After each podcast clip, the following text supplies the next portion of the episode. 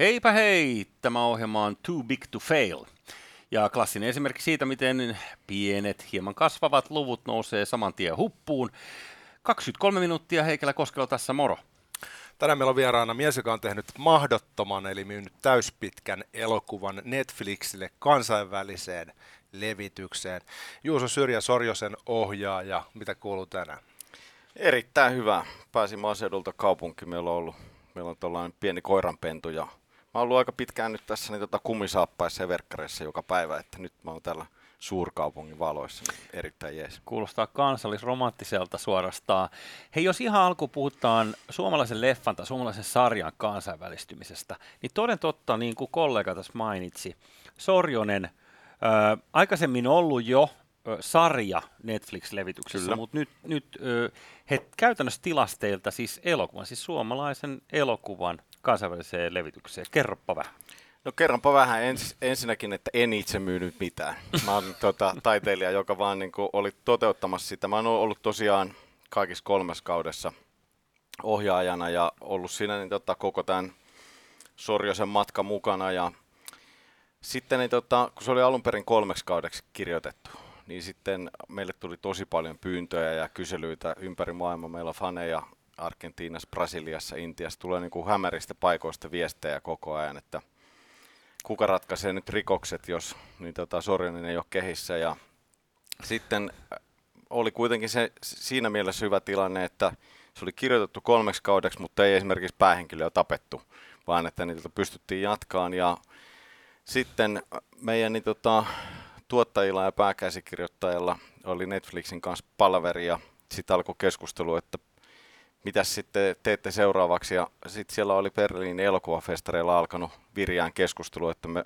ollaan ajateltu, että tästä voisi leffan tehdä.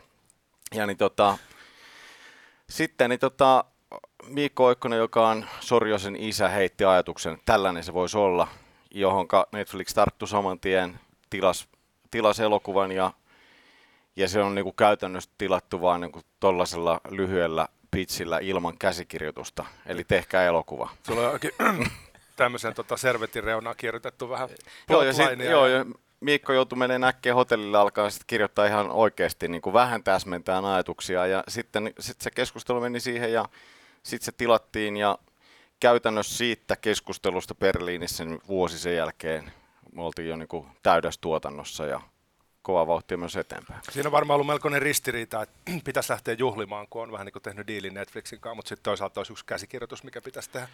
Joo. Aika nopeasti työn pari. Joo, ja sitten se, että nämä niin kuin juhlimiset Netflixin kanssa on siinä mielessä myös hankalia, että kun ne on todella salaisia ne sopimukset, eli se, että sä et voi kauheasti niin kuin juhlia sitä, etkä kertoa kenellekään, koska se sopimus estää sen, eli se ei juhlimista estä, se estää tämän niin, huutamisen käynnissä. Joo. Mutta nyt saa paukuttaa henkseleitä, koska nyt se on julkista. Joo, no siis nyt se on niin, kyllähän se silloin jo aika alkuvaiheessa julkistettiin.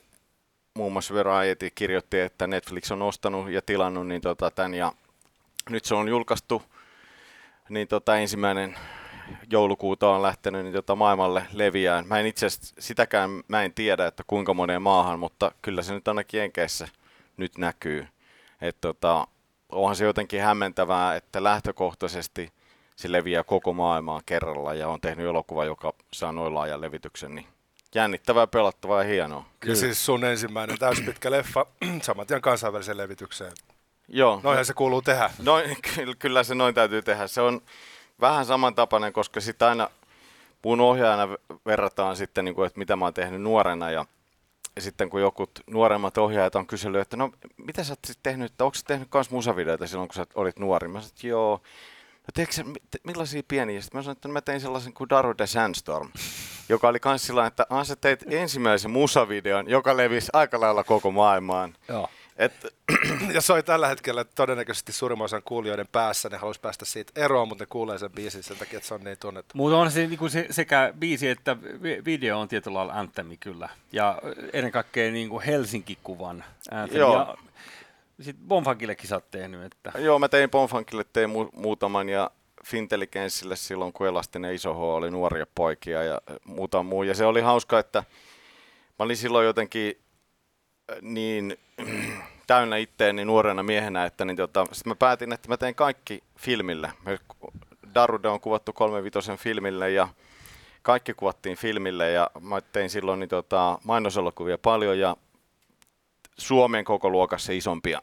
Ja niin sitten silloin kun oli Jyrki olemassa vielä ja sitten Jyrkistä tehtiin, niin ne tuli kattoon tuon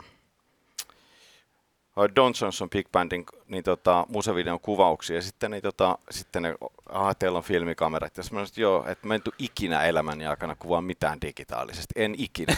Et te ette sitä päivää tule näkee. Ja niin sitten loppujen lopuksi tehtiin jopa siis sellainen niin kuin keskusteluohjelma, niin kuin 25 minuutin, missä oli muutama musiikkivideo-ohjaaja. Sitten mä sanoin, sielläkin jatkoin sitä, että en tule ikinä kuvaan digitaalisesti. Että on tämä maailma on muuttunut ja on mennyt. Mikä vuosi joudut syömään sanaston suhteen toteamaan, että sä olit idiotti? Mä en totean sen joka päivä, että mä oon idiootti, mutta en tarkalleen muista sitä, koska olen niin idiootti. Todennäköisesti 2022 on sitten se vuosi. Mutta siis ei tuossa mitään hävettävää. Nalle Wahlroos vannotti 90-luvulla, kun hänelle esiteltiin sähköpostikonseptia, että tällainen sähköposti-idea, niin hän tuhahti siihen, että minä jään eläkkeelle ennen kuin minun täytyy käyttää mitään, minkä nimi on sähköposti. Ja kuitenkin todistetusti Nallekin on mailannut pari. Kyllä. Eli kyllä tämä maailma muuttuu aika kovaa vauhtia. Joo, se voi käydä itse kullakin meistä. Mutta hei, tuohon Netflixiin. Nyt sellainen tornihuhu on, tämä mitä sä kerroit, että Berliinin baarissa joku on vaan sanonut, että hei, tehkää meille leffa. Niin mä oon kuullut siis sellaista todistusta Netflixistä, että niillä on tyyli tällainen meininki, että syötetään keinoälylle joku käsis, ja sitten keinoäly kertoo, että onko nämä hahmot tarpeeksi rakastettavia ja muuta. Eli että Netflix olisi vienyt tämän päätöksenteon niin tieteelliseksi kuin sen voi viedä. No, mä oon kuullut tai lukenut sellaista artikkelia, että silloin kun House of Cards tuli, ja ihmiset rakastuivat siitä, ja monet sanoivat, että paras TV-sarja ikinä, niin sitten artikkeli ulkomailta oli sellainen, että tämä on ensimmäinen Excel TV-sarja, joka on Excelin pohjalta tehty. Eli kun sä painat sen Netflixin päälle, se rekisteröi mihin aikaan se on, kuinka kauan sä katselet, koska sä pysäytät, kelaatko taaksepäin, mitä sä katot sen jälkeen, skippaatko sä jotain suoraan, ootko kattonut vaan traileri. Eli niille tulee järkyttävä määrä dataa koko ajan. Ja sitten sen jälkeen se data on niinku koostettu, josta on tullut, että no tällaista käänteet, tällaista huumoria, tällaista draamaa, tällaista näyttelijät tässä. Printattuna, olkaa hyvä, alkakaa tekemään. Eli kyllähän sitä analysoidaan nykyään todella paljon noiden suoratoistopalveluiden osalta. Et kuitenkin heillä sitä dataa kertyy koko maailmasta koko ajan. Mutta teillä ei Sorjusesta ollut mitään sellaista? Sorry. Ei ole. Mä en ainakaan ole ikinä kuullut. Että enemmän se on ollut sellaista, että me ollaan kuultu, minkälaiset asiat siellä toimii. Esimerkiksi sellainen asia, mitä me mietittiin itse, että kun Bordertown, joka on perustui siihen, että se on rajakaupunki Venäjä ja Suomen välillä. Ja sitten ajateltiin, että se on niinku kiinnostava asia, että meillä on tuo pelottava Venäjä tuossa ja ollaan sen rajalla ja tapahtuu rikoksia tässä. Niin sitten se, että se ei ollutkaan niinku monessa maassa kiinnostava asia, vaan suomalainen luonto ja metsä ja ne maisemat.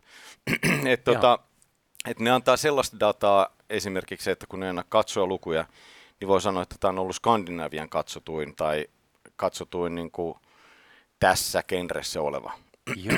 Nyt sulla olisi mahdollisuus uusintaa tämä digivastaisuus, voidaan 2030 Joo. sitten todeta, mutta miten sä näet, että niinku keinoäly, tekoäly mukana tuossa prosessissa, onko se pelkästään huono asia vai voiko siinä olla jotain hyvääkin lopputuloksen kannalta? Kyllä siinä varmaan jotain hyvääkin voi olla, että enemmän mä ajattelen, että tuo niinku edistynyt teknologia helpottaa jälkitöitä ja sitten se, että jos on niinku tällaisia, kun on nyt ehkä ei niin menestyksekkäästi tehty, että on herätetty henkiin joku ihminen ja on vaihdettu kasvot jollekin, niin tavallaan se, että kyllähän toi niinku nykyteknologia mahdollistaa paljon enemmän asioita.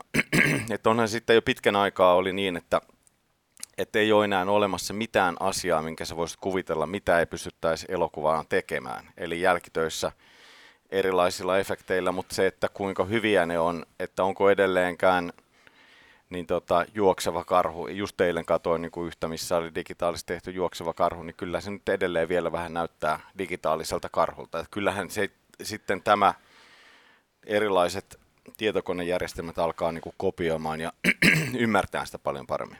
Joo, ja tuossa on niin kun, toi hyvä pointti, että mitä tahansa sä pystyt kuvittelemaan, pystytään toisintamaan siihen ruudulle, koska se paskamainen puoli on, jos katsoo jotain vaikka sanotaan Alien, kun Ridley Scottin, onko 79 tullut, niin se on tänäkin päivänä, siinä on tietyt asiat, mitkä on niin helkkarin uskottavia, ne on niin avaruusaluksessa ja miten se data näyttäytyy niin ruuduilla. Mutta kuitenkin sellainen asia, että vaikka saisit kuinka vuonna 79 halunnut tehdä, että okei, tässä on tällainen litteen ruutu, mistä niin näkyy näin ja tässä on litteen ruutu, niin ei käytännössä ole ollut sellaista keinoa, millä se olisi voitu tehdä sen aikaisella tekillä. Joo, ja sitten se, että jos puhutaan nyt vaikka tuosta litteestä ruudusta, kun on ollut näitä niin 3D-juttuja, niin kyllähän se on, että mä en esimerkiksi ikinä tykännyt siitä, että sä katselet jotain niin 3D-elokuvaa. Ja eihän se nyt ehkä niin kauhean suosituksi ikinä tullutkaan, mutta sitten taas, että puhutaan mistä tahansa teknologiasta tai tekniikasta elokuvan tekemisessä, niin kuitenkin tärkeintä on se käsikirjoitus ja ne näyttelijät. Että se, että tavallaan sä annat aika paljon anteeksi sille, että onko se lopputulos ihan täydellisesti teknisesti tehty, jos se on niin kuin muuten, se tarina on kiinnostava, näyttelijät on kiinnostavia, se vetää se tarina. Et silloinhan se on ongelma, jos sä alat keskittyä ja alat huomaa niin kuin pongaan sieltä ongelmia, että nyt tää on tehty näin. Ja tietenkin se, että elokuvan tekijänä sehän on myös välillä vähän raskasta katsoa elokuvaa, kun sieltä niin kuin vaan etsii erilaisia virheitä tai miettii, että miksi tää on tehty näin. Mutta hienoimmillahan se on taas sitten niin, että jos mä katson elokuvan, niin sitten mua alkaa vituttaa, että minkä takia joku on tehnyt tämän ja minkä takia mä en ole tehnyt tätä. Ja sitten tulee sellainen, että no niin, nyt aletaan. Kääritään hihat, aletaan tekemään töitä. Että se on, toimii kumpaankin suuntaan, mutta parhaimmillahan se on niin. Ja kyllä mä oon ollut sitä mieltä, että mainoselokuvissa se ainakin jossain vaiheessa kääntyi niin kuin mä oon niitä paljon tehnyt. Ja se alkoi kääntyä siihen, että keksittiin aluksi joku teknologia tai tekniikka tai kuvaustapa. Ja sitten alettiin vasta miettiä, että no mitäs tässä voisi tapahtua, ja sitten laitetaan siihen joku juustopaketti. Että tavallaan se lähti niin kuin väärinpäin, että kuitenkin pitäisi olla se tarina niin kuin missä tahansa asiassa, niin se pitäisi olla se ykkönen. Se on vaikeeta. Ja sitten nyt tullaan oikeastaan mun mielestä siihen ydinherkkuun tässä suomalaisen draaman tai suomalaisen fiktion myymisessä ulkomaille. Et nyt kaikilla kunnioituksella, mä en tiedä onko sulla osaa tai arpaa, mutta onko se Seamoreen tällainen mainosriili, missä on toi Iina Kuustonen on siinä tosi stylisti maskerattuna vertavaluvana ja kertoo, että nyt on aika kertoa pohjoisen tarinat. Ja se kuvasto on kuitenkin niin kuin amerikkalaista action-elokuvaa, mitä siinä on moottorikelkoilla ja tuliaseilla ja näin. Todennäköisesti sun ohjaama. No mutta anyways, niin kun siitä tulee sellainen fiilis, että tässä yritetään toisintaa sitä, mitä me ollaan Hollywoodista nähty. Ja nyt vaikka meillä on kuinka niin kuin miljoona budjetti, niin se ei kuitenkaan ole sellainen miljoona budjetti, millä tehtäisiin sit sen näköistä kamaa oikeasti. Ja sitten, että Hollywoodissa on aika hyviä tekijöitä niin kuin Hollywood-elokuvalle. Joo, täytyy ottaa huomioon, että monesti kun on niin kuin jotain asioita sanot, esimerkiksi jos Sorjosta on kritisoitu jostain asioista, niin että minkä takia siinä puhutaan näin, minkä takia se on näin tummaa, niin täytyy muistaa, että tämä on niin kuin myös genre. Ja genressä on niin kuin tietyt aihealueet, joita toisinnetaan, jotka tekee siitä. Että tavallaan tollaiset elementit, jotka on, viitataan johonkin tai ne muistuttaa jotain, niin ne on niin kuin osa myös oikeasti sitä genreä, että niitä on niin kuin tietynlaisessa niin kuin tyylisuunnassa on aina mukana. Mut onhan se totta, että helpostihan niitä löytyy niitä vertauskohtia. Maailmalla on niin paljon tehty elokuvia ja niin paljon sarjoja, että se on niin kuin helppo sanoa, että no tämä muistuttaa sitä ja tämä nyt vähän huono kopio siitä. Mutta kyllähän ne on ne, palaan taas siihen niin kuin uniikit tarinat. Tavalla tai toisella hyvin kirjoitettu käsikirjoitus, se on kuitenkin se niin kuin tärkein elementti tuossa, että sinne maailmalle voi päästä. Kuinka paljon sulla oli, tai teillä oli työryhmänä mielessä tämä Nordic Noir-genren aiempi menestys, kun te lähdette miettimään sitä Sorjosen tyyliä? No se on sellaisen niin kuin hauskan tarinan haluan kertoa tähän, että kun meitähän syytettiin siitä, että me ollaan kopioitu silta. Me ollaan kopioitu sillan alkutunnari ja koko silta. Kuka syytti? Eri lehdissä on ollut ja sitten tietenkin varmaan vauva.fi ja sitten jossain ratsastajat.fi-sivustolla. Eli mitä näitä nyt on erilaisia kommenttipalstoja, joissa voi kiukutella, niin, niin se, että alun perin Sorjonen on jo sen verran vanha, että se on Mikko Oikkonen ja Fisher King on presentoinut sen samassa tilaisuudessa kuin Silta ja ennen Siltaa.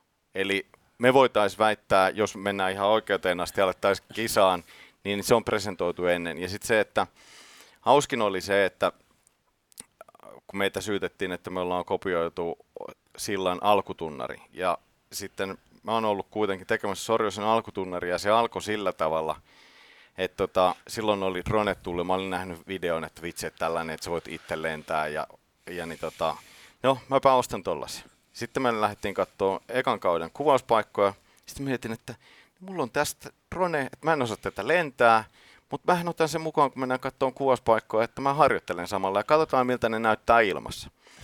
No, sitten mä jotenkin opin sen aika nopeasti, kuvasin aina niitä kuvauspaikkoja, sitten me alettiin niin kuin sitä ensimmäistä kautta tekemään ja sitten ollaan niin kuin tapaamassa meidän ryhmää ja näyttelijät ja sitten mietittiin, että no meillähän on aika kivoja näitä niin kuin kuvia, että no leikataan nyt näistä niin kuin pätkää, että ihmiset näyttää, että tällaisia lokaatioita on ja sitten sillain, että no laitetaan tähän musiikki myös. Ja sitten, mutta meidän näyttelijät näkee tämän myös, laitetaan niiden päänäyttelijöiden nimet tähän myös. Loppujen lopuksi tästä, mikä me tehtiin hotellihuoneessa tällä ajatuksella, niin yhtäkkiä sitten tähän näyttää aika paljon tunnarilta. Eli mä en ollut edes ikinä nähnyt Siltaa enkä sillan alkutunnaria, niin näin on kumottu, että ei ollut kyllä mitään vaikutusta. No se on nyt täysin kumottu. No niin, mä en tiedä miten näitä huuja syntyy. Kukaan ei olisi edes tiennyt tästä väitteestä, mutta mihin genreen sä niinku laskisit Sorjosen kuuluvaksi? Luoksi se jonkun oman genren, joka on tämmöinen niinku finski-nuor-tyylinen vai mikä se tyylilaji sun mielestä on?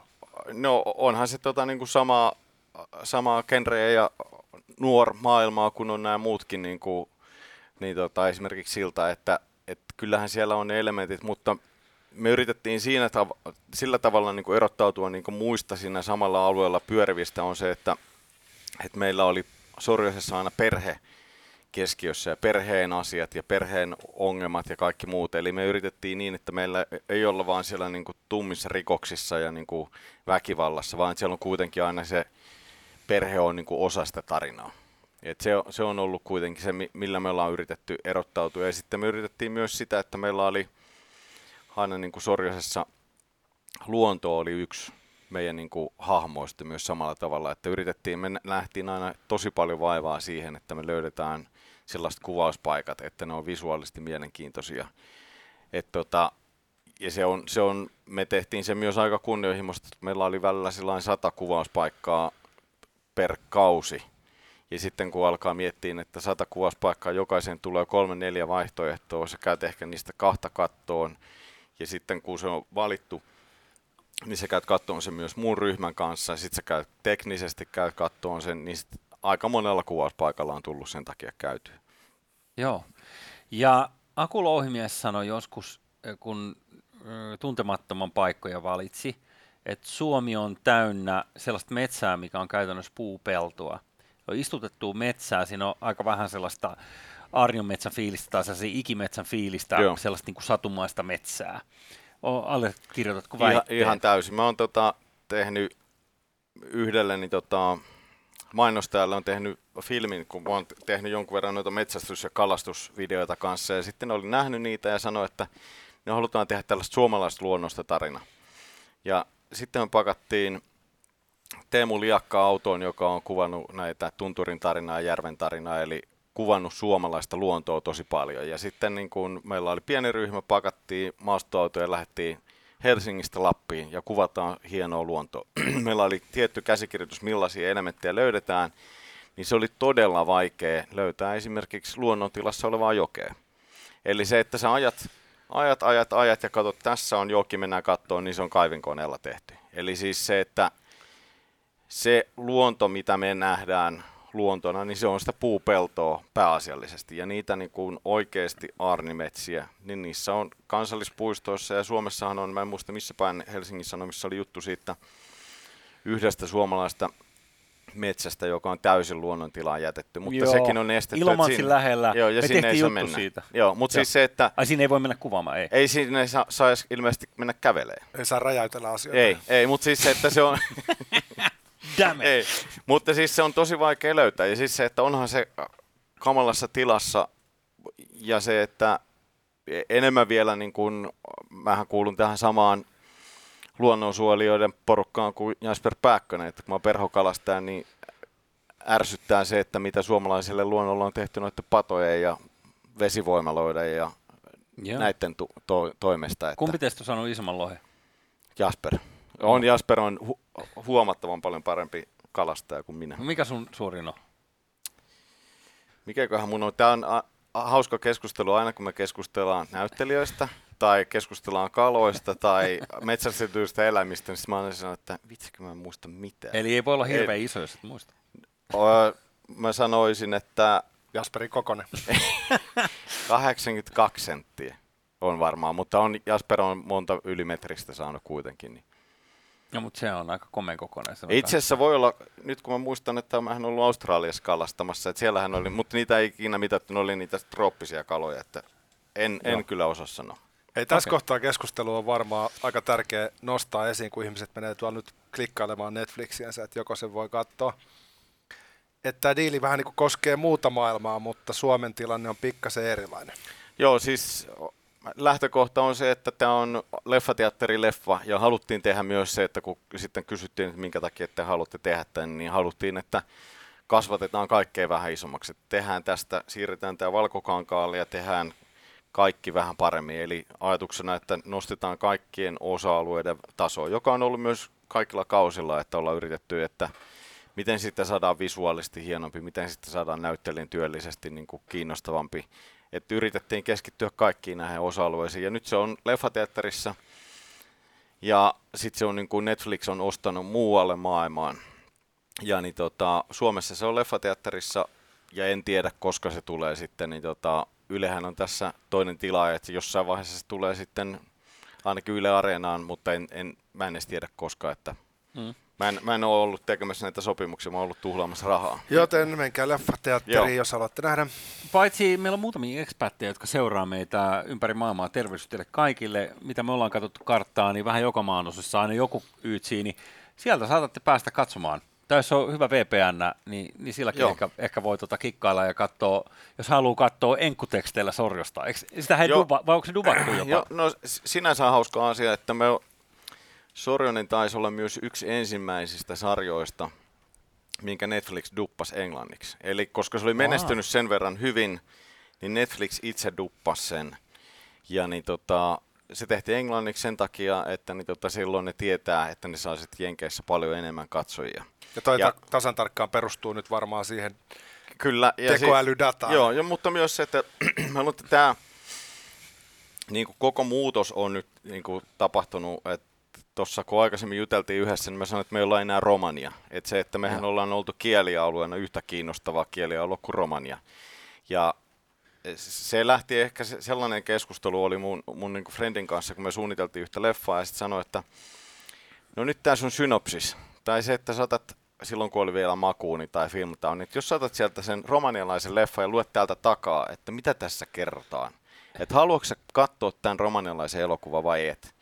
Jos ei se ole niin kiinnostava se teksti, että sä laitat sen sinne takas, niin mieti lisää sitä sun käsikirjoitusta. Mutta nyt tavallaan se, että me ei olla enää siinä tilanteessa, koska nyt ihmiset on oppinut katselemaan myös tekstitettynä maailmalla.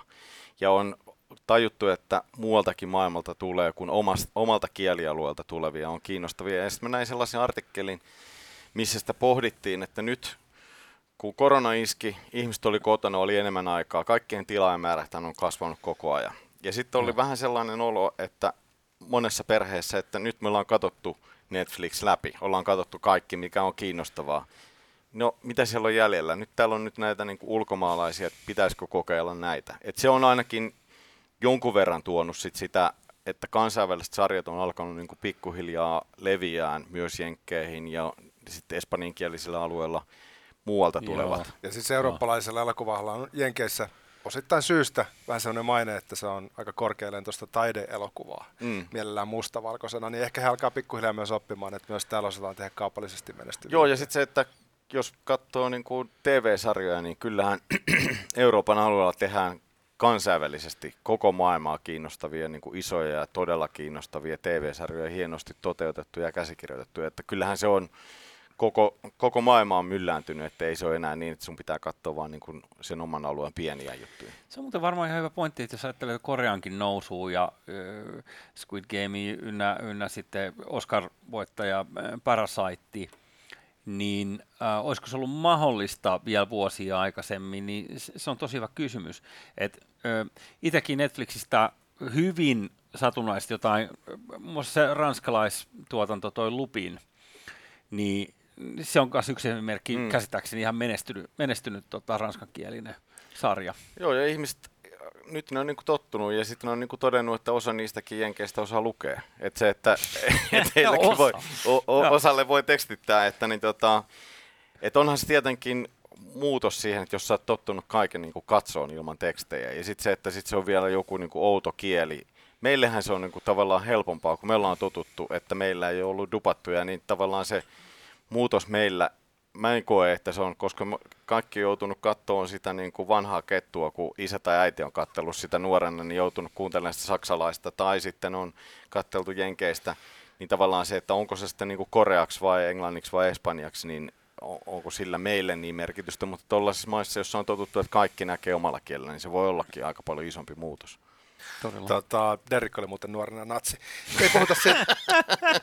Yleensä kun Suomessa tehdään leffa, niin sitten rahoitus raavitaan vähän kaikkialta ja lopulta sitten tuottaja tai ohjaaja ottaa ison pankkilainan. Sitten jännätään, että jos ei tule 100 000 katsojaa, niin joku menee konkurssiin.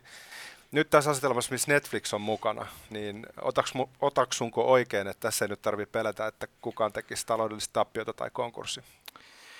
No toivotaan ainakaan, ettei tee, mutta siis... Niin kun, mä yritän kysyä, että onko tämä hyvä diili? No siihen mä en pysty sanoa mitään, vaikka haluaisin. Mä en oikeasti edes tiedä. Eli siis se, että mä oon ohjaaja ja Fisher King, joka on tuotantoyhtiö, on tehnyt kaikki nämä sopimukset. Ja mä en ole ikinä edes oikeasti kysellyt niiden niinku oikeita sisältöjä ja rahamääriä, koska se on ollut mulle tavallaan niinku toisarvosta. Että meillä on, että se rahakeskustelu, minkä mä joudun käymään ohjaajana, on aina tavallaan niinku niistä taiteellisista valinnoista, että kuinka paljon me saadaan erilaisia, niin osa kutsuu niitä leluiksi, me kutsumme niitä työvälineiksi, niin tavallaan, että saadaanko me kraanoja, kuinka paljon me saadaan steadicam päiviä. Eli se, että onhan se nyt lähtökohtaisesti on turvatumpaa, jos sulla on noin iso tilaaja, joka helpottaa myös sitä, että kyllähän se rahoitus edelleen raavitaan monesta palasesta. Että on se sitten niin kuin kanava, joka on ennakkotilannut, on se sitten elokuvasäätiö, on se sitten niin kuin yksityistä rahaa. Ja nythän on myös tullut Suomeen yksityisiä, jotka alkaa sijoittaa elokuviin ja tajuaa, että se on niin kuin mahdollisuus myös oikeasti tehdä rahaa. Eli kyllähän se niin kuin monesta palasesta kuitenkin edelleen tulee, että ei täällä olla kuitenkin sellaisessa tilanteessa, että mä olin New Yorkissa tapaamassa yhtä tuotantoyhtiöä, ja ne sanoo, että jos sulla on kiinnostava aihe, me voidaan alkaa tekemään sitä huomenna, koska meillä on siis se rahoitusosasto tässä ja niillä on niin paljon rahaa, että me voidaan alkaa tekemään sitä huomenna ja me ei tarvitse miettiä, mistä nämä rahat tulee. Että sitten ne pohtii sitten niin kuin sen paikkaamista myöhemmin. Kivoja palavereita olla. Se oli myös, se oli myös mielenkiintoinen, ne päästi mut käymään, niillä oli, se on ollut aikanaan niin Itärannikon isoin jälkituotantoyksikköä. Sitten ne sanoi, että me viedään nyt, koska ne halusi tehdä vaikutuksen muuhun, että me viedään sut katsoa nyt sellaista osastoa, mitä sä et saisi nähdä. Ja sitten sovitaanko niitä sieltä puhelimen tänne ylös. Ja sitten niin että sä, et, niin kun, sä voit katsoa, mutta älä katso kauhean tarkkaan, mitä ne tekee. Niin siellä oli siis sellainen, mikä mentiin ovikoodin läpi, ne teki siis Marvel-elokuvan jälkitöitä siellä. Ja siellä oli siis varmaan 100 ihmistä tietokoneiden ääressä. Ja niin se oli kyllä niinku hienon näköinen ja vaikuttava. Kyllä se niinku hetkellisesti teki vaikutuksen. Joo, kun sitten se oli jo has been ja näin poispäin. Se on ihan oikein. Mutta hei, vielä tuosta rahoituksesta. Nyt on sellainen vanha fraasi kuuluu, että oikeastaan missään muualla maailmassa kuin Yhdysvalloissa ei voida tehdä pelkästään niin kuin kaupallisrahoitteisesti toimivia elokuvia. Ehkä joku Bollywood voi olla toinen luku, mutta kuitenkin esimerkiksi eurooppalainen elokuva on aina ollut subventoitua, eli aina ollut tuettua. Niin osaako sen verran sanoa, vaikka et välttämättä soppareista nyt tiedä yksityiskohtaisesti, että onko nyt nämä suoratoistopalvelut, onko ne muuttanut tätä kuvia, että onko jo Euroopassakin sellaisia kuvioita, missä ei olisi mitään julkista rahaa mukana? No olihan niin meidän elokuvakin oli hyvin lähellä sitä. Eli se, että meillä kävi niin, että niin itse asiassa sitten just uutisoitiinkin, että Syke ja Sorjonen tehtiin käytännössä ilman niin elokuvasäätiön tukea. Eli me saatiin elokuvasäätiöltä kehittelytukea, mutta me ei saatu tuotantotukea. Joo. Ja sitten sitä niinku, osaan sitä ihmetteli, että minkä takia on niinku, lähdetty tukeen jotain ja sitten ei tuettu ihan loppuun asti. Mutta että elokuvasäätiöllähän on niinku, tarkoitus tehdä mahdollisimman laajasti ja sitten paikkaamaan puuttuvaa rahoitusta. Ja sitten heidän näkökulmasta meillä oli jo sen verran kansainvälistä rahaa, että ei tarvinnut. Mutta siis kyllä on varmasti... pystytään niin kuin aika paljonkin tekemään jo ilman, niin kuin, että on julkista rahaa. Että, ja nimenomaan myös se, että koska on nyt tullut niin yrityksiä, jotka niin kuin sijoittaa ihan oikeasti, että näkee sen bisneksenä, jolla voi tehdä rahaa. Ja se on myös se, että se on kuitenkin se kierto on aika nopea, että sun ei tarvitse niin odottaa niin pitkän aikaa, koska siitä lähdöstä siihen maaliin, niin se ei ole välttämättä niin pitkä aika, jos on niin kuin toimiva tuote ja toimiva konsepti. Kyllä. Hei, vielä noihin käsiksi. Mm-hmm. Niin nythän, jos ottaa sellaisia esimerkkejä vaikka niin kuin Steven Spielberg, niin jos mä oon ymmärtänyt oikein, niin hänen läpimurtoleffansa maksoi tyyli $7,000. Se takaajaleffan The Duel, mä en tiedä mikä se on suomeksi, mutta siinä on siis idis se, että siinä on sellainen rekkakuski, joka kiusaa yhtä sellaista autoilijaa, joka yrittää ajaa määräpähnäksi. Ikävällä tavalla. Ja se on niin kuin semikauhuleffa. Mutta se oli aivan helvetin haapea, ja Spielberg niin kuin lainasi tyyli Friendiltään ne rahat, että sai tehtyä se, ja sen jälkeen pääsi tekemään sitten niin kuin tappajahaita ja lopuhistoriaa. Tietyllä tavalla siinäkin on niin kuin nerokkaan yksinkertainen käsis. Tässä mietit mitä tahansa niinku Kaurismäen leffaa, niin nehän on kuitenkin sit niinku tavallaan halpoi tehdä, mutta niissä on jotain, siinä käsiksessä on jotain tunnistettavaa tai näin. Niin miten pitäisi niinku miettiä nyt, että jos tästä pitäisi joku niinku hyvä story kiskasta, niin kun monta kertaa siihen tulee sitten se synti, että sitten käsikirjoittaja rupeaa miettimään, no ei meillä ole varaa tähän, ei meillä ole varaa tähän, näin mä kirjoitan tällaisen vähän pliisumman tästä. No kyllähän se on myös niin, että monta kertaa on sanottu käsikirjoittajalle, että kirjoita sellainen, kun sä oikeasti haluat, että se on. Ja sitten se, että kun on nykyään näitä niin kuin tapoja, erilaisia tuotantotapoja on sen verran paljon, että voidaan miettiä, että käsikirjoittajan ei tarvitse välttämättä käyttää aikaa siihen. On hyvä, että on joku ymmärrys siihen, että kirjoitan niin kuin epookki, niin joukkotaistelukohtauksia. Että tavallaan se, että sellainen ymmärrys, ja sitten kun sitä ollaan niin kuin naureskeltu, että jos käsikirjoittaja kirjoittaa yöllä 6 sanaa, niin se voi maksaa aika monta 100 000 ne 6 sanaa, kuin se, että, niin kuin, että kirjoittaa ne vähän eri lailla. Mutta siis kun tapoja on niin kuin erilaisia, mutta sitten se, että onhan niin kuin yksinkertaisesti, mikä oli tämä leffa, missä löytyi ne kadonneet videonauhat löytyi sieltä,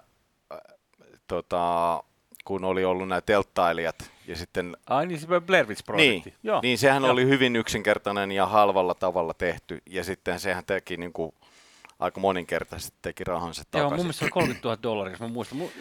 Mutta siis samaan aikaan se, että kun rahaa ei ole myöskään se, että mikä on niin kuin tae sille, että tulee hyvä. Että se, että kyllä tekin tiedätte aika monta amerikkalaista elokuvaa, jotka on maksanut ihan järkyttävän paljon, jotka on ihan järkyttävän huonoja.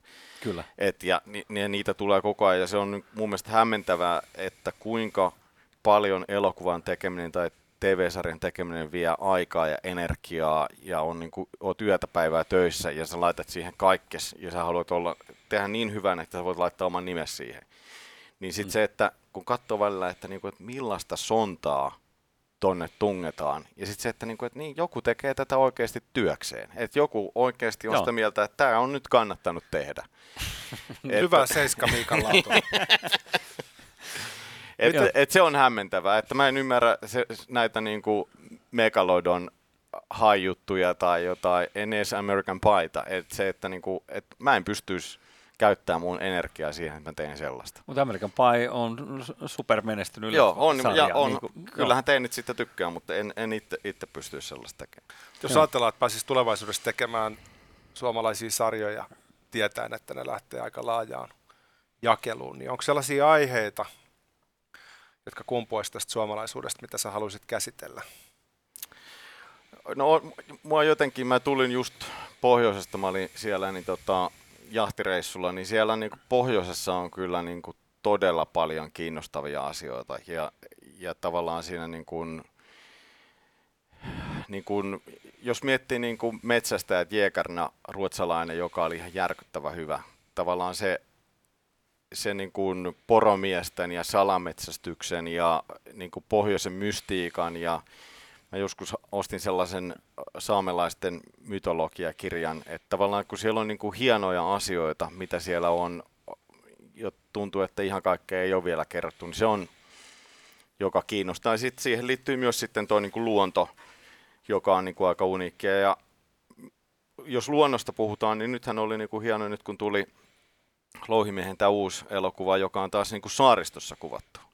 Ja Jussi Veneilijänä tietää, että kuinka meillä on niin kuin hieno saaristo, niin sehän on kanssa niin uniikki asia, että kun tollaisen lyöt maailmalle, niin eihän missään maailmassa ei ole tuollaista samanlaista paikkaa. Että tavallaan että on meillä paljon niin kuin uniikkia ja hienoja asioita, mitä täältä voi näyttää ja mitä täältä voi kertoa. Ja eihän se nyt ole oikeasti ihan niin, että me ollaan niin jäyhä kansa ja niin kuin kaikki on alkoholisoituneita, että täällä on kuitenkin aika paljon muutakin ja mielenkiintoista. Ja sitten, jos viittasit tuossa niin konetuliaseisiin aikaisemmin, niin nyt kun mä oon tehnyt, niin meillä on ollut noita ammattisotilaita, ihan oikeita erikoisjoukkojen sotilaita, jotka on ollut meillä kuvauksissa, niin siinä on kanssa myös jotain sellaista kiinnostavaa, että mua ehkä kiinnostaisi käsitellä niin kuin suomalaisten niin kuin nykyajan sotilaiden niin kuin tehtäviä, mitä ne on tehnyt. Ja sitten se, että törmättiin sellaiseen aiheeseen, että Suomeen tulee kuitenkin sotaveteraaneja koko ajan, jotka jää niin kuin meidän järjestelmän ulkopuolelle, kun ajatellaan, että sotaveteraanit on vain niitä vanhoja, mutta meillä on kuitenkin sotatoimialueella ihmisiä koko ajan, jotka on voinut olla autopommissa tai niin kuin tievarsipommissa tai on voinut saada jonkun snaipperin luodin käteensä. Se on mielenkiintoinen, että mitä kaikkea, mihinkä suomalaiset on tällä hetkellä niin kuin laitettu mukaan ja missä ne on mukana.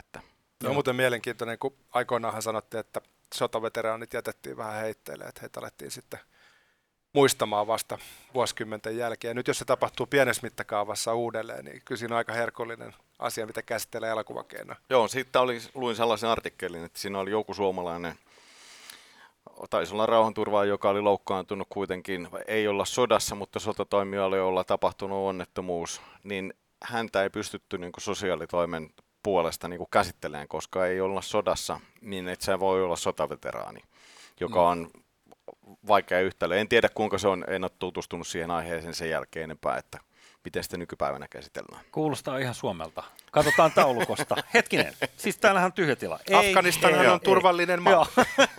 Joo, eikö valitettavasti joissain asioissa tämä meidän sääntöuskovaisuus on vaan rasitus. Toki silloin niin kuin hyvätkin puolensa ja systeemit toimii sillä aika jetsulleen. Mutta toi Lappikuvasta ja toi, niin mitä turhaa on tehdä, koska Big Game-elokuva sen jo esitteli vuorineen päivineen Lapin. Niin, joo. Vähän erilaisen Lapin, mutta siis se, että mä haluaisin niinku kuitenkin miettiä, että mitä sieltä löytyy sitten niinku mytologiasta. Mä en ole lähtökohtaisesti, mä oon niinku sanonut, että mua joskus tarjottiin sellaista skifi-juttua, että en mä pysty tekemään tollaista, että mä en ymmärrä niitä, mä en tykkää skifi-elokuvasta, en mä voi tehdä sellaista. Mutta tavallaan se, että mä oon jotenkin miettinyt Lost TV-sarjaa, joka oli niin kuin helvetin hieno, että tavallaan, että jos sellaisen maailman, ja sitten siinä on jotain mystistä, jotain outoa, että jos sellaisenkin olisi Lappiin sijoittanut, niin varmasti olisi toiminut. Mutta se, että sieltä on niin huikeita tarinoita, mulla on niin kuin tapana aina niin kuin kerätä lukea mahdollisimman paljon, katsoa erilaisia asioita ja kirjoittaa alas, ja niin nytkin kun olin pohjoisessa, niin kyllä sieltä niin kuin tarttu taas jotain mielenkiintoisia niin kuin tarinoita jäi, ja niin kuin sanoja ja kaikkea muuta. Että. Mä sanon sen verran vielä tähän, saat jatkaa lähinnä vaan fillinä, että Lapissa ja saaristossa on tosi paljon samoja elementtejä. Ja tietyllä tavalla, jos sä tykkäät saaristosta, niin sä todennäköisesti tykkäät myös Lapista. Ja Lapissa on, se on erämaata, siellä on kitukasvuisia puita, sellaista niin kuin sorapohjaista maastoa, missä tavallaan kama ei kasva kunnolla. Ihan samalla saaristossa. Saaristo on niin kuin, tietyllä tavalla niin kuin hengeltään tosi samanlainen. Ja sä oot ihan oikeassa, siis meillä on 30 000 saarta tuolla, pelkästään Ahvenanmaan saaristo on yli 6600 saarta, niin se on, edes Ruotsissa ei ole vastaavaa, puhumattakaan muualla maailmassa, niin siinä mielessä mä oon ihan samaa mieltä, että sitä pitäisi käyttää enemmän. Paskamainen puoli siinä on vaan tietysti se, että kun ne on saaria, niin joo, liikkuminen siis, joka paikkaan on kalmeita. Kuvauksiin vaikuttaa tosi paljon. Kyllähän se on siis Lapissakin, kun ollaan oltu kuvaamassa. Just eilen juttelin yhden kaverin kanssa, me ollaan oltu aikana Inarijärven jäällä kuvaamassa espanjalaista kännykkämainosta ja sitten niin sinne oli tulossa, se oli siis Production Service-palvelu, mä olin siinä apulaisohjaajana ja tästä on siis aika kauan aikaa, niin sitten me katsottiin, että mikä tämän kuvaajan nimi, tämä kuulostaa jotenkin tutulta, että mitähän se on tehnyt, katsotaan, että tällainen kuin Guillermo Navarro, mitähän se on tehnyt, ja sitten me katsottiin, että sä olet just kuvannut Päänsä läpyrintin ja sä oot tehnyt Tarantinon kanssa ja sitten se tuli niin kuin Suomeen, ja sitten kun me soitettiin sille ennen sitä, että kun se kysyi niin kuin olosuhteita, niin tämä kuvastaa millaisissa olosuhteissa siellä joudutaan tekemään töitä. Nyt mä sanoin, että nyt on -20, tuutte on -25. Sitten se oli vähän aika hiljaa. Ai caramba, I'm Mexican. Et se oli sille, sitten se tuli sillä oli sellaiset Michelin-ukkovaatteet päällä. Ja sitten siinä kävi vielä sit sellainen, että niin kun se oli niissä, sitä ehkä vähän pelotti se kylmä. Sitten se niinku liukastui jäällä, pehmeeseen lumihankeen. Ja sitten se oli sellaisessa niin kuin sokissa ja sitten niin että nyt että hän varmaan kuolee. Sitten mä lähdin viemään sitä niin paikalliseen, taisi olla terveyskeskus ja sitten niin se suomalainen lääkäri sanoi, että siis puhuuko toi kaveri ollenkaan? Ymmärtääkö suomea, jos me puhutaan näin? Ei ymmärrä. Okei. Mitä, miksi te olette täällä? Että ei sillä ole tapahtunut mitään, pelkääkö se kylmää? Sitten mä sanoin, että jo voi olla, että sille tuli vaan kylmä. Että niin no tavallaan se sokki laskee nyt kun se lämpenee, että voiko se jotenkin auttaa sitä? Mä sanoin, joo mä tiedän, mä parannan sen. Sitten mä sanoin, että Guillermo, mulla on nyt lääkkeessä sulle. Sitten mentiin niin takas hotellille. Tässä on poronkärjestys, lonkeru ja Jägermeister. Nämä on sun lääkkeet. Parannet ihan kohta. Ja sitten meillä kävi siis sellainen, että siinä piti tehdä sellainen kuva, missä on niin kuin moottorikelkata ja vierekkäin, niin oli isä ja poika. Toinen taisi olla, niin kuin isä taisi olla maailmanmestari, ja poika oli sellainen, että kun se moottorikelko käynnistettiin, niin se näkyi Japanissa tehtaalla. Eli sen tehtävä oli vuoden aikana tuhota se ajaa niin kuin mahdollisimman kovaa ja erilaisissa olosuhteissa. Eli ne oli aika hyviä kuljettajia. Sitten se Guillermo, joka on niin kuin ensimmäistä kertaa noin kylmässä, niin sanoi, että ei hän voi sitä kuvata. Ja sitten ne kaikki paikalliset oli sellainen, että ei me suostu tästä kuvaa. Meillä oli kuitenkin Arri 435 filmikamera siinä moottorikelkan keulilla ja piti tehdä sellainen, että ne ajaa kovaa ja sitten keskeltä tulee moottorikelkka vielä kovempaa läpi. Sitten mä sanoin, että no mä voin tehdä sen, että mä oon kuitenkin jonkun verran ajanut moottorikelkalla, mä ymmärrän kuvallisesti mitä se pitää tehdä. Sitten mä sanoin niille kavereille, että ajetaan niin, että olette mahdollisimman lähellä toisiaan niin, että kun mä tuun läpi, niin se vauhti näkyy siitä, että ollaan lähellä toisiaan.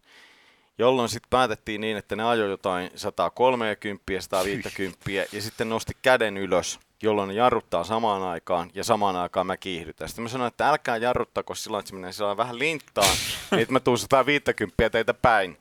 Ja pakkasta oli se 25, eli se pakkasvaikutus oli myös aika kova. Sitten ne paikalliset sanoi, että nyt kannattaa sitten peittää ihan jokainen osa naamasta, että jos jää pieni pala, niin se niin kuin jäätyy kyllä sitten ihan varmasti ja sitten niin kova adrenaliini sit tekemisestä, että ei mulla on tuntunut, että on niinku kylmä ollenkaan. Ja sitten saatiin tehtyä se ja sitten niin aamulla heräsin, että mulla oli vähän yli 40 kuumetta, että ilmeisesti kuitenkin jonkun verran se pakkanen vaikutti. Mutta siis se, että se on totta, että jos Suomeen tänne tulee, niin nämä olosuhteet ei ole kyllä niinku kaikista helpommat. Lapissakin ne etäisyydet on aika pitkiä. Siinä oli helsinkiläinen oli pulassa myös Lapissa.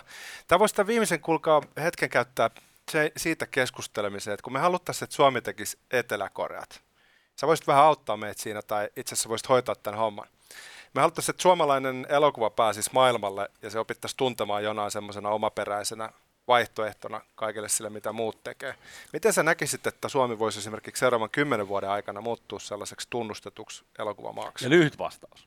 Lyhyt vastaus. Ai niin meillä on loppuaika kesken. Niin. Mä en usko siihen mihinkään muuhun kuin oikeasti hyviin tarinoihin, hyvin käsikirjoitettuun asiaan. Ja se, että on se sitten niin kuin aihealue tai niin kuin genre mikä tahansa, jos se on niin kuin helvetin hyvin käsikirjoitettu, niin se on se. Ja siihen meidän pitäisi panostaa paljon enemmän ja käyttää aikaa ja rahaa ja energiaa enemmän siihen käsikirjoitukseen. Ja kuulostaa siltä, että meidän pitää alkaa tehdä käsiksi Arto. Jumalauta. Joo, vihdoin. Sellainen muuten kysymys tähän näin. Muistatko, me olemme aloittaneet elokuva-alalla... 1900-luvun puolella. Niin, 1995. Joo. Muistatko Prokkiksen? Yöjuna taisi olla... Siinä ollaan yhdessä esiinnytty ekstroina muun muassa ravintolakohtauksessa. Kyllä. Joo. Joo, Yöjuna leffassa. Ja sä oot sen jälkeen tehnyt niitä leffoja vähän enemmänkin. No jonkun verran. Joo. Ja siis se, että niinku mainosalkuja tosi paljon ja nyt mä oon tehnyt Karalahtea ja se oli niinku viimeisiä elokuvia. Nyt tuli tää Sorjonen ja TV-sarjoja ja kohta tulee lisää TV. Juuso Jussilakin menee hyvin, se tekee YouTubea. Just niin, hei, tasoissa. Ja sellainen vielä tähän loppuun, niin mielenkiintoinen juttu, te olette aloittamassa tekemään sarjaa mistä? Estonia, joka liittyy tähän autolautta-onnettomuuteen, surullisen kuuluisaan, niin sitä ollaan nyt alettu työstään, että se on nyt mun uusin työ, minkä parissa on nyt tällä hetkellä. Sorjosen ohjaaja Juuso Syrjä, kiitos vierailusta. Kiitos paljon. Kiitos. Kuningas on kuollut, kauan eläköön kuningas.